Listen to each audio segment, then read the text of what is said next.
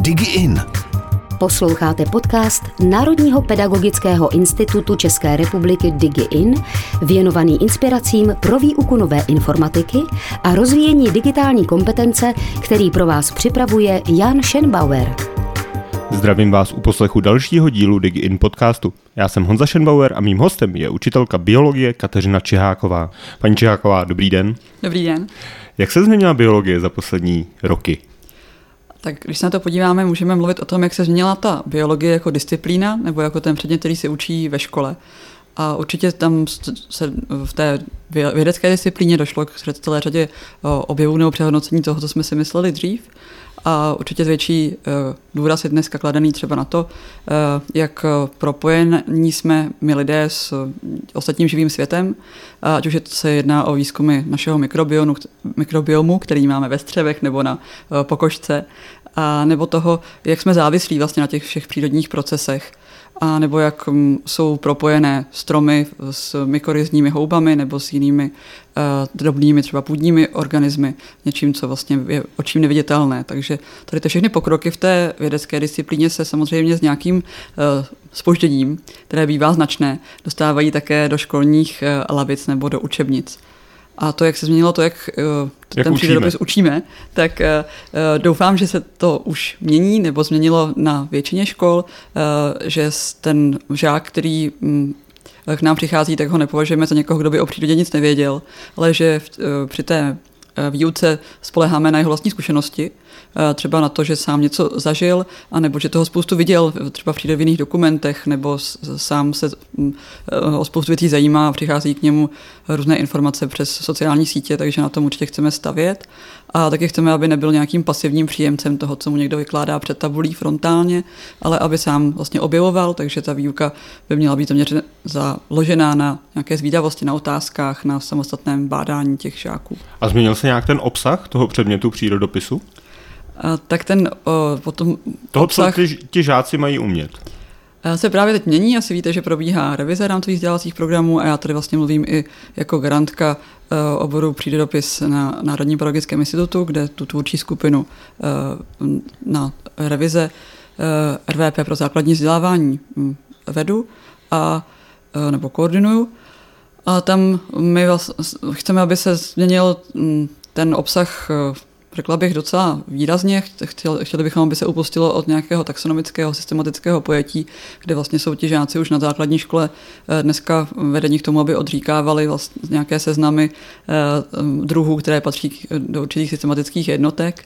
A ačkoliv všichni, hm, kdo jsou s tím trochu obeznámeni, tak vědí, že ten systém se výrazně změnil a eh, že i naše jistota toho, co patří do kterého hm, vyššího taxonu, tak se Eh, výrazně eh, tady to proměnilo, takže nemá smysl vlastně učit to, co je v učebnicích, ale musel by se učit nový systém.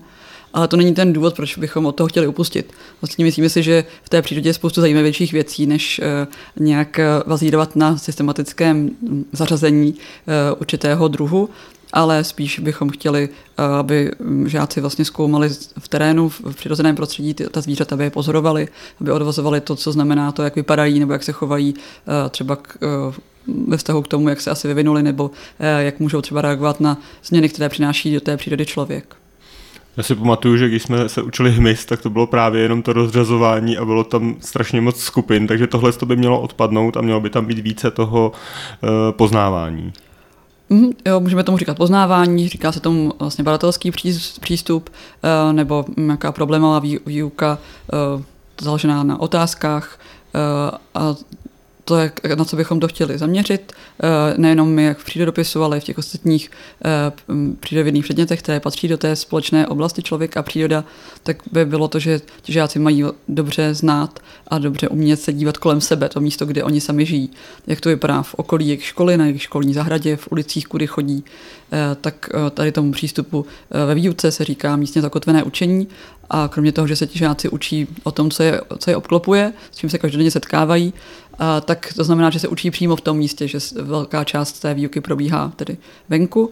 A e, ta třetí taková jako meta tady toho přístupu místně zakotveného učení spočívá v tom, že ti žáci sami přicházejí na to, co to místo vlastně pálí, co by mohli oni taky pro něj udělat. Navrhují nějaká zlepšení a nějaké drobné e, krůčky k tomu zlepšení třeba ve prospěch těch živých tvorů v okolí sami dělají.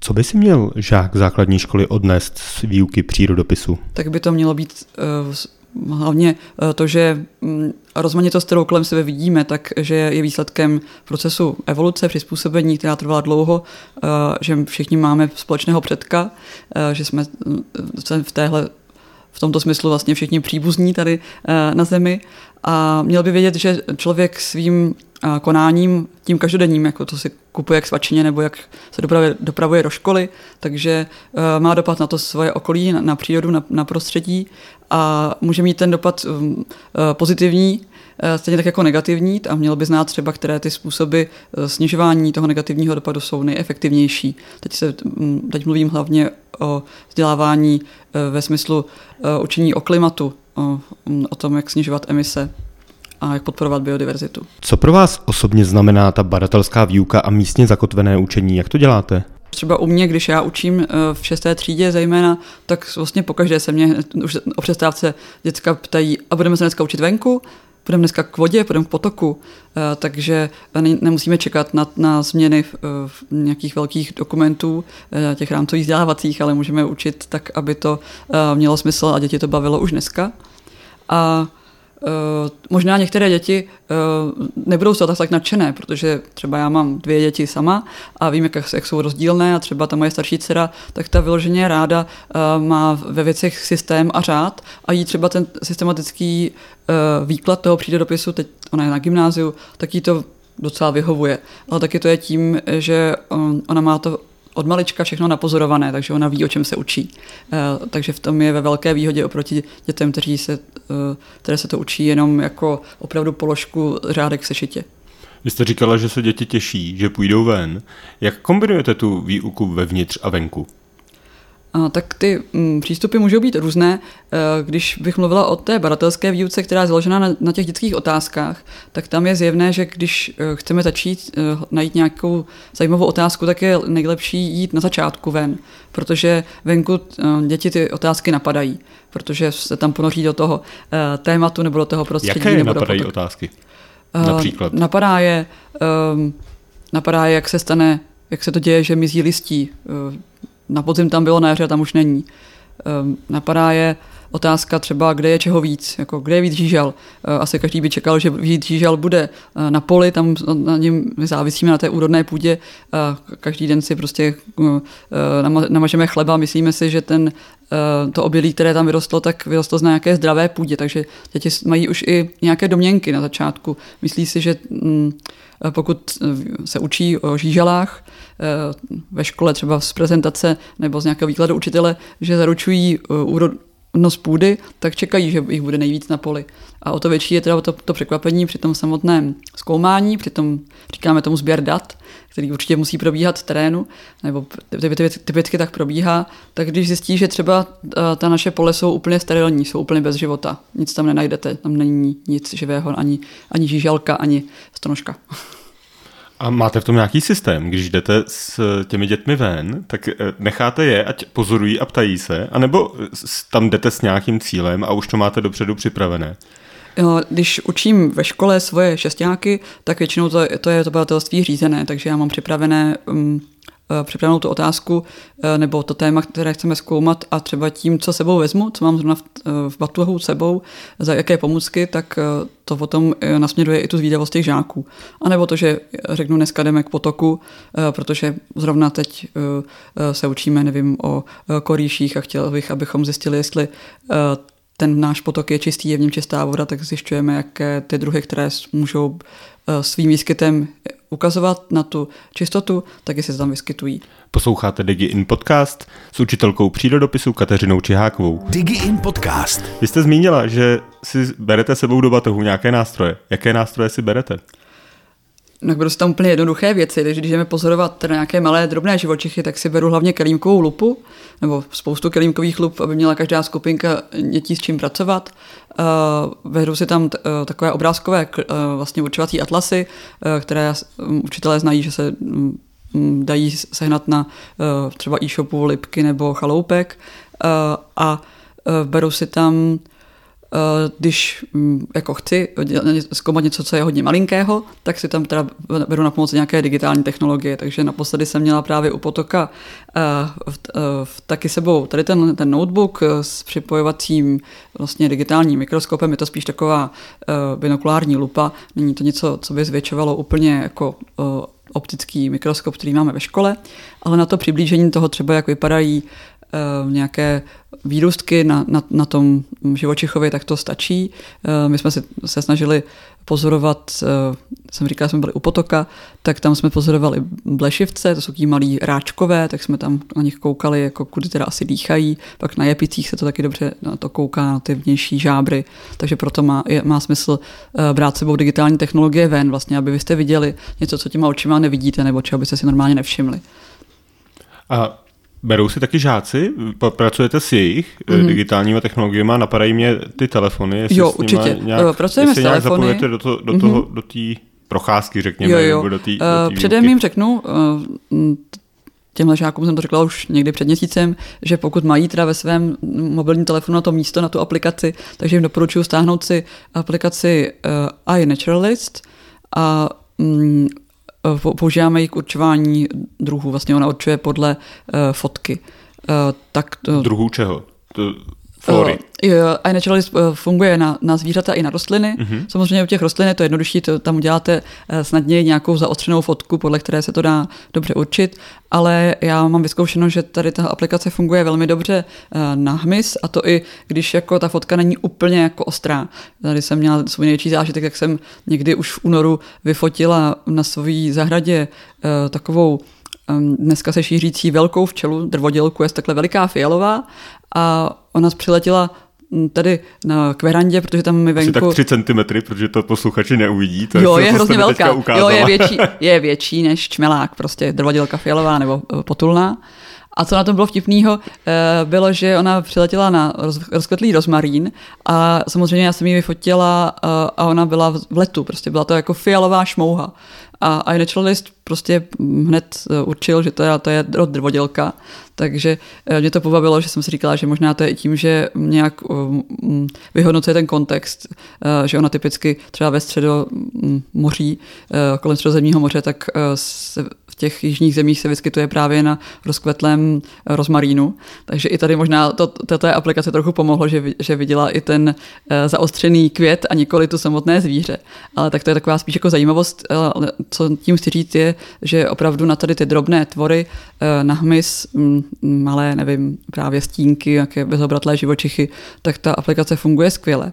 A já jsem se dneska trochu připravovala na ten rozhovor s vámi tím, že jsem tady vyběhla ven do zahrady a snažila jsem se, abych vám tady nevěšila bulíky na nos, i tam nahrát nějaký zvuk, protože eh, tam vlastně inzerují ti eh, provozovatelé té aplikace, že ehm, stejně dobře jako na fotky, tak funguje i na zvuky, jako právě když cvrčejí kobylky nebo zpívají ptáci, kvákají žáby.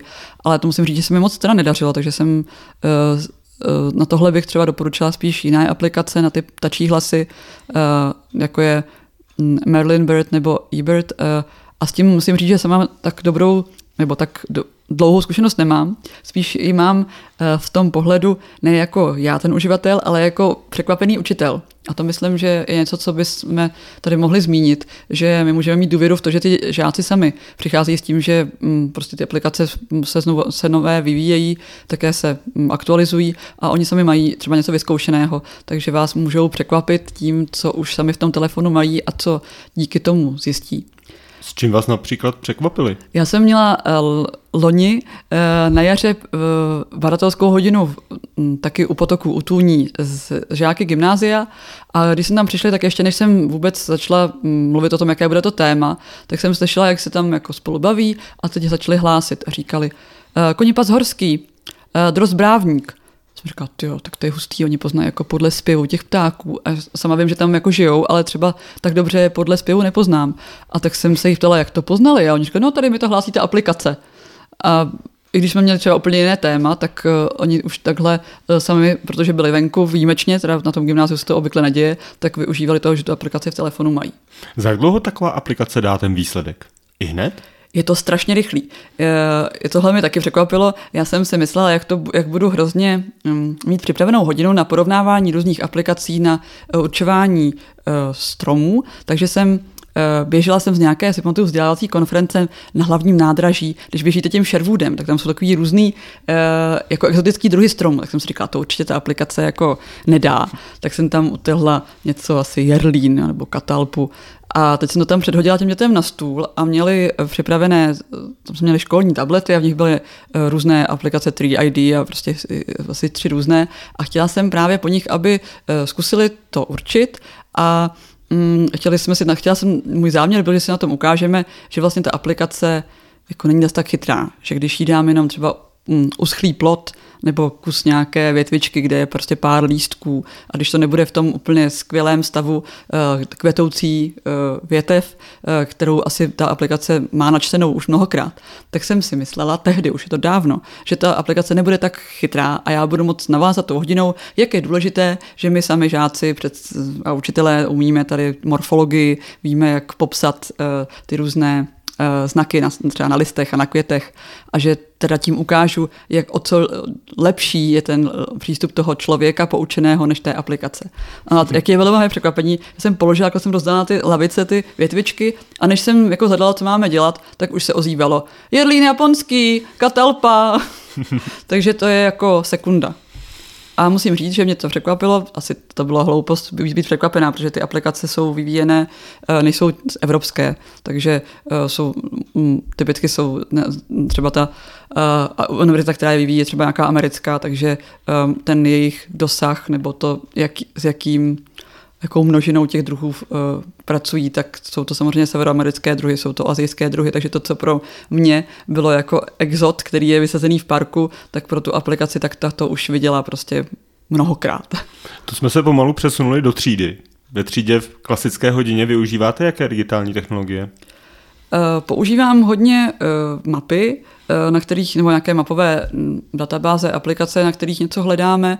Já jsem říkala, že učím šestce a když učím v devítkách, tak třeba teď budeme se věnovat zemětřesení, tak se budeme dívat na to, kde bylo, eh, kdy naposledy zemětřesení vlastně na, na takové mm, mapové aplikaci, která, kterou provozuje americká geologická služba. Eh, používám různé vizualizace, právě jak jsem říkala, že je důležité ty technologie používat něčemu, co člověk normálně nevidí. Tak když jsou to ty uh, um, zvětšovací věci, tak to je kvůli tomu, že my nejsme tak šikovní, naše smysly nejsou takové, abychom viděli opravdu malé detaily. A naopak, když učím geologii, tak je to dobré, že právě, že tam můžeme vidět, jak vznikla celá nějaká hora nebo uh, nějaký geomorfologický prvek, nebo jak to vypadalo v době, kterou si nikdo z nás neumí představit, prostě jak to vypadalo v druhohorách na nějakém místě.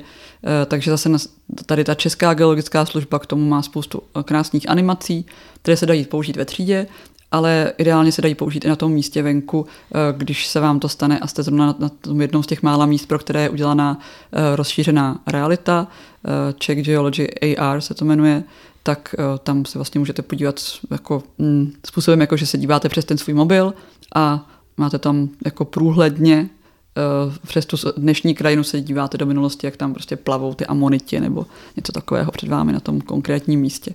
Musí mít člověk zapnutou GPSku. No, takže takhle používám různé, jak jsem říkala, mapové aplikace. Naposledy jsem používala něco, co my sami vytváříme vlastně, eh, protože pracuji taky v Muzeu Říčany, kde jsme dělali elektronickou regionální učebnici, takže jsme třeba tady pro Říčansko dělali pocitovou mapu. A použila jsem ji teď úplně jinak, než jak byla původně zamýšlená.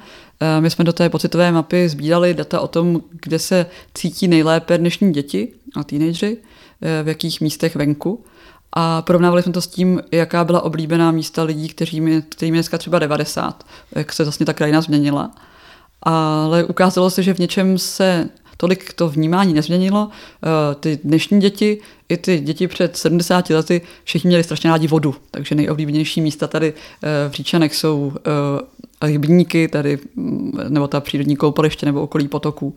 A k čemu jsme to používali letos, tak to bylo, protože my jsme teď před asi týdnem vymýšleli různé návrhy do našeho participativního rozpočtování, které tady máme, kde vlastně každý člověk, kterému je nad 15 a má tady trvalé bydliště, tak může dát návrh, jak změnit něco ve veřejném prostoru.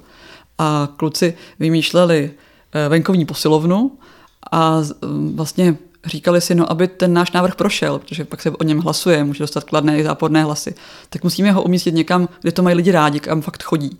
Tak nejdřív teda zjišťovali mezi sebou v, ve škole, co jsou ta jejich oblíbená místa, pak se dívali na tu pocitovou mapu, aby um, dobře lokalizovali to místo, kam by ten, ten prvek umístili. Vy jste zmínila tu rozšířenou realitu nebo virtuální realitu. Dá se používat například, eh, mě napadají pitvy, třeba jestli ve třídě, ve třídě jo, jo. protože to je takové téma, které mm-hmm. ne, ne každému je příjemné. Jo, já jsem ten člověk, kterému je zrovna extrémně nepříjemné, protože o moc radši se věnuju zvířatům, které jsou ještě celá a živá a hýbou se, dají se pozorovat jejich chování.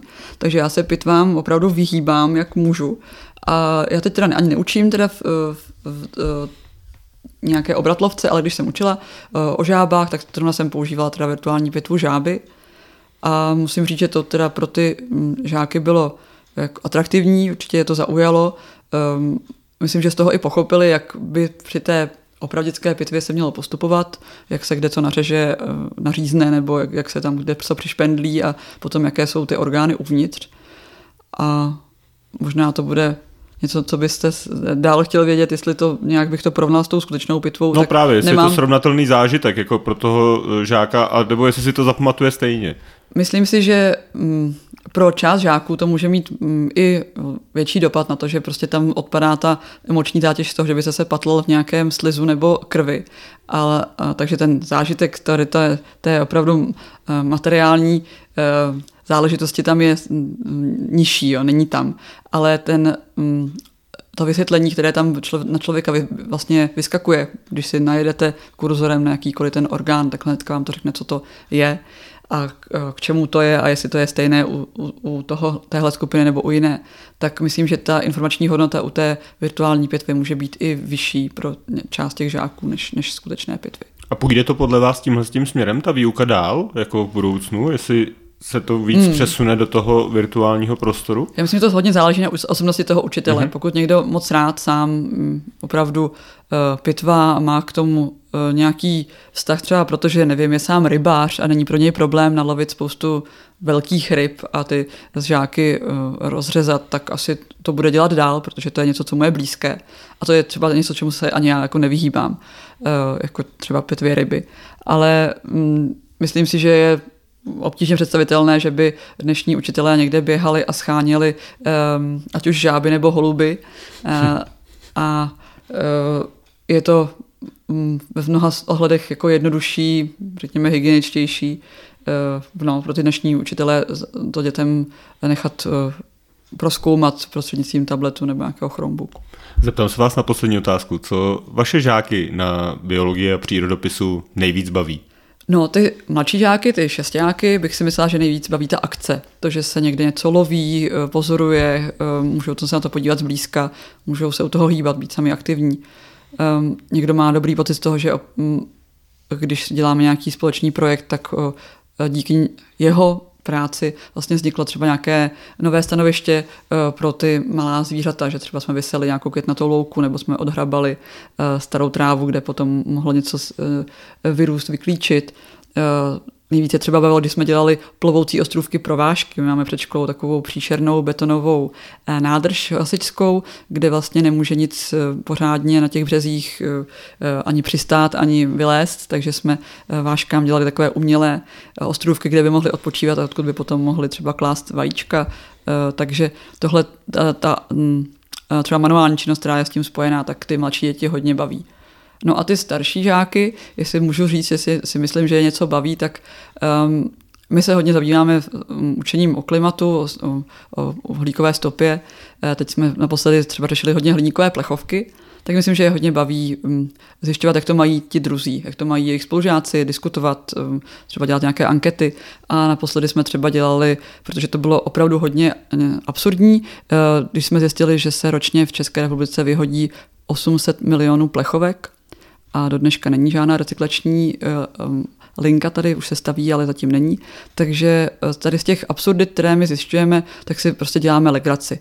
Takže my natáčíme různá krátká videa, nebo teď děcka dělali memes, prostě v, uh, Memes Creator, který je třeba v kanvě, nebo v každém mobilu mají nějakou aplikaci, která dělá memes jako vtípky. Takže ten černý humor je něco, s čím se vyrovnáváme s tou realitou, která nás obklopuje. Paní Čáková, já vám moc krát děkuji za rozhovor. Děkuji, nashledanou.